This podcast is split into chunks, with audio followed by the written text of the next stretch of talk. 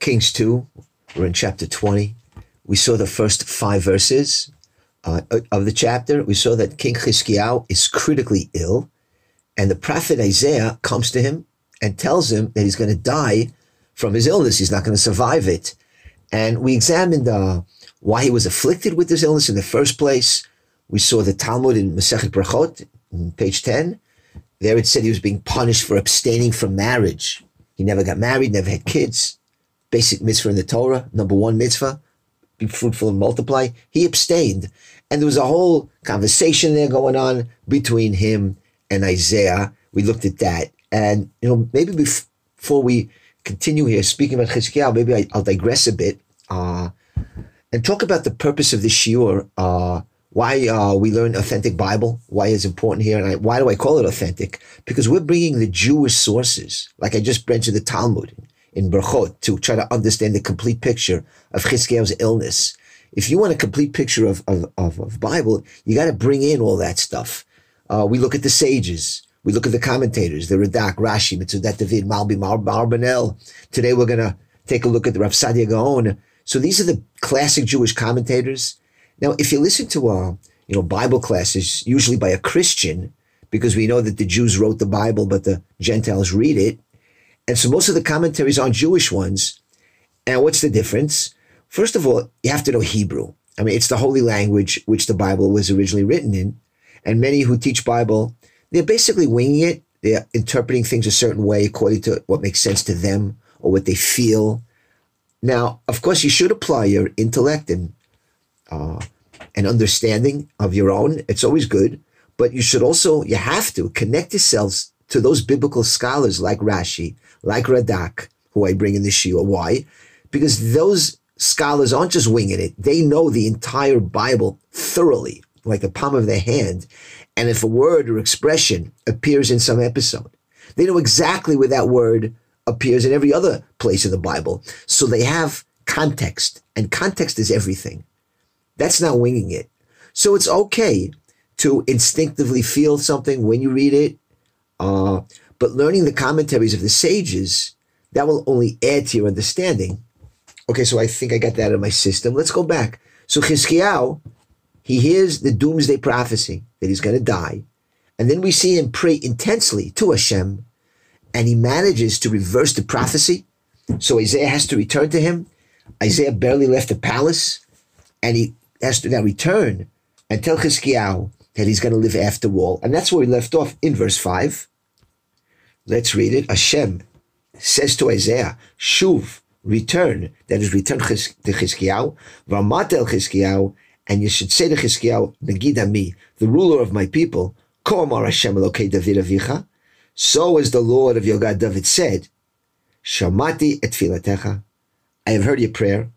Ra'iti my techa, and I saw your tears. Hineni rafelecha bayom. I will heal you.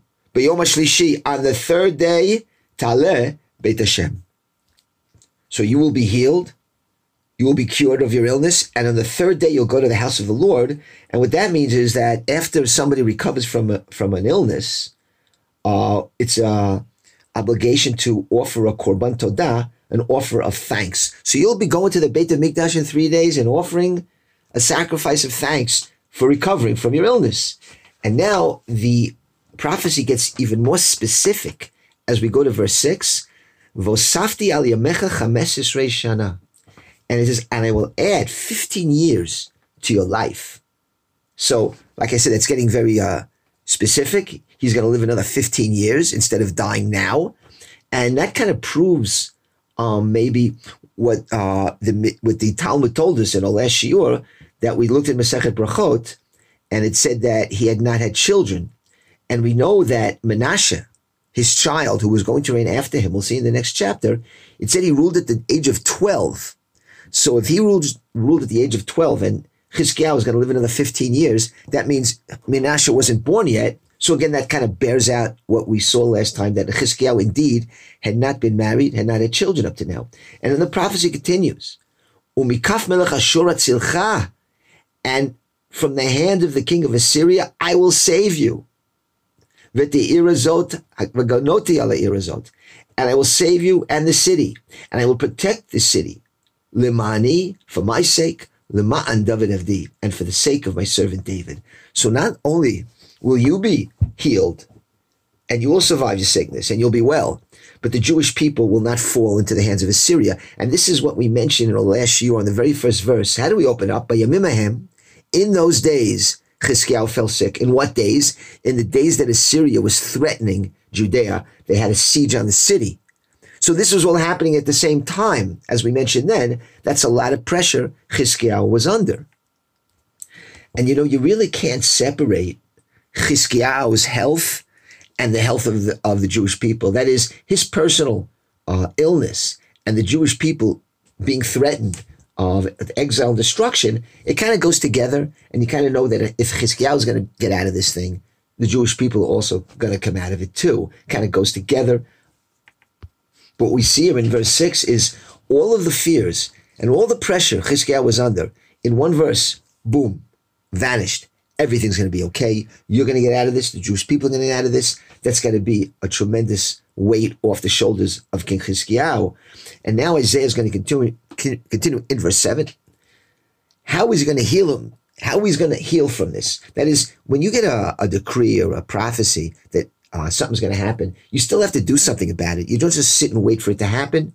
Like for anything else, you pray for parnasa, you got to go out and work. You pray for a shidduch, you got to go out and meet somebody. It's not going to happen by itself. So we're going to see now Chizkiah taking measures to cure himself from his illness through natural means. So it says in verse 7, Vayomer Yeshayahu. So Isaiah said, inim, take a, a cake of figs. You know, figs are, are really big in Eretz Israel. You got a lot of fig trees. Take a cake of figs, and place it on your boil. Remember, we said that he had a boil. That was his illness. He had boils. Shchin, call it like a big wart. And he placed it on there and it will be healed. And that's what he did. He placed it on there and it was healed. And if you recall, we had an, uh, an interesting measure for measure, a punishment that was mentioned by Chazal, not because he didn't have children, but maybe also, why was he punished? We said because he peeled off the gold of the threshold of the temple to fork it over to the king of Assyria, and so too now his his skin was peeling. Just reminding you of that. But so he has a boil. They put it on a uh, on some on figs.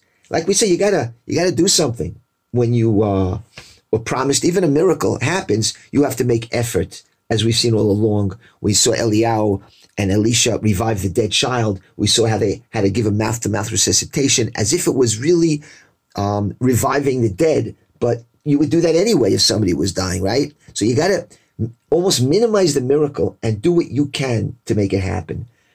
And uh, but it's interesting. Rashi brings something uh, a little bit different. He says that, and he brings this from the Mechilta, from the Midrash, that actually this was a miracle within a miracle because uh, pressed figs, if you put figs on a on a wound, it's really not good for the wound. It's like you're putting an injurious substance on vulnerable tissue, and you make it actually worse. But this time, it became healed. So we have like a, a special miracle, which was similar to in the days of Moses. He cast a bitter tree into the waters of Marah, and he sweetened them, which didn't make sense. How could you sweeten bitter waters by casting a, uh, a tree in it? You, you know, put put sugar in it. Or when Elisha cast salt into the waters of Jericho, and he made them fit to drink. Right? We learned that in chapter two in Kings two, how Elisha did that miracle. So we saw sometimes Hashem will um, ask us to make us take a measure that's the opposite of what it should be to kind of show us that in the end, Hashem, He is the healer, and all that we're doing is like symbolic gestures to heal ourselves.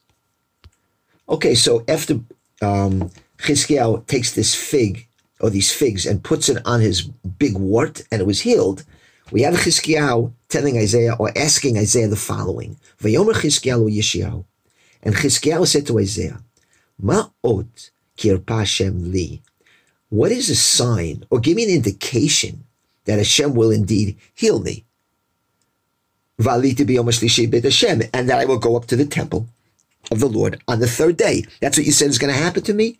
Can you give me a sign that this is going to happen? And Isaiah is going to give him a sign. Verse 9. Vayomer Yeshayahu.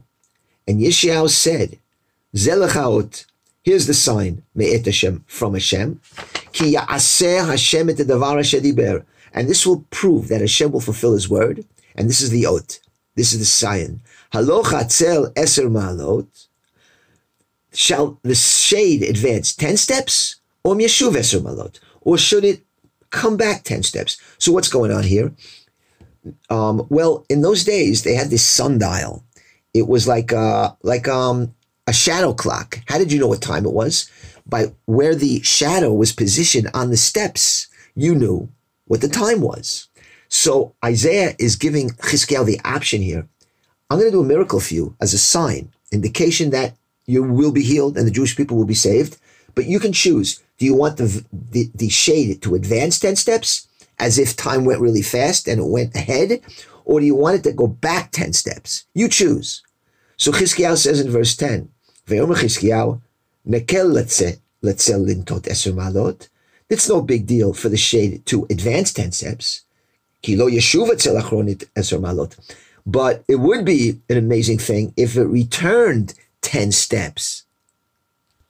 So on this shadow clock or this sundial, um, either way, it's a miracle. If it goes, if the shade jumps ahead 10 steps or goes back 10 steps, right? Each step, of course, represents what time it is.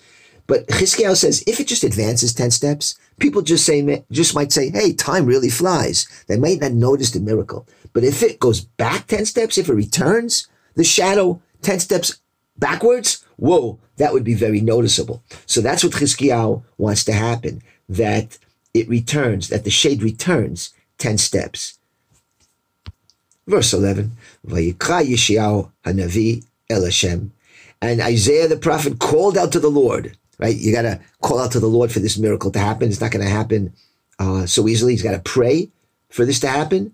Vayeshev et atzel b'malot asher b'malot achaz achronit eser malot. And indeed, uh, they brought he Hashem brought back the shade on the steps that had got down on the steps of Achaz backward ten steps. So it's a little clumsy the verse, but what we learn from this that Hashem indeed made the shade go back, reverse 10 steps, as if time went backwards or stood still. And it calls it the steps of Achaz. Now, Achaz was the father of Chizkiyahu, as we know, and he built this sundial. He built this very special uh, shade clock, and you can see pictures of it. Uh, it's a, it was a common way of telling the time. Maybe I'll attach a picture to it to the shiur. And why did though they mention Achaz here? So we learned it from uh, Tractate Sanhedrin. Why did we throw in the fact that Achaz built this thing? So it says like this The day that Achaz died, remember, Achaz was a wicked king, right? He's the father of Chizkiyahu. On the day that Achaz died, the day was shortened. That is, it was a shorter day. And the shade hastened to advance 10 steps.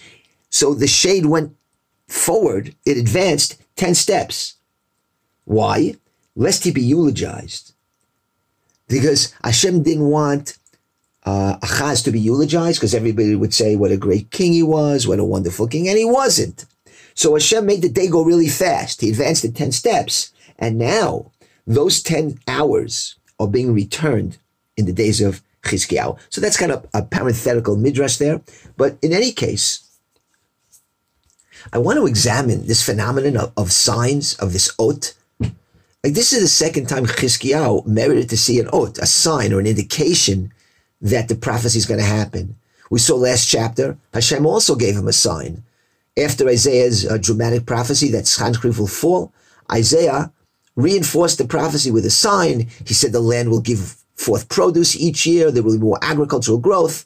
We had a whole bunch of verses about what the ot was, what the sign was. Here too, Chizkiyahu gets a sign that he's going to be healed. And here he asks for it. Now, if you ask for a sign, you want an indication that the prophecy will indeed be fulfilled, it kind of sounds like you lack faith. It means you need reinforcement that God can fulfill his word.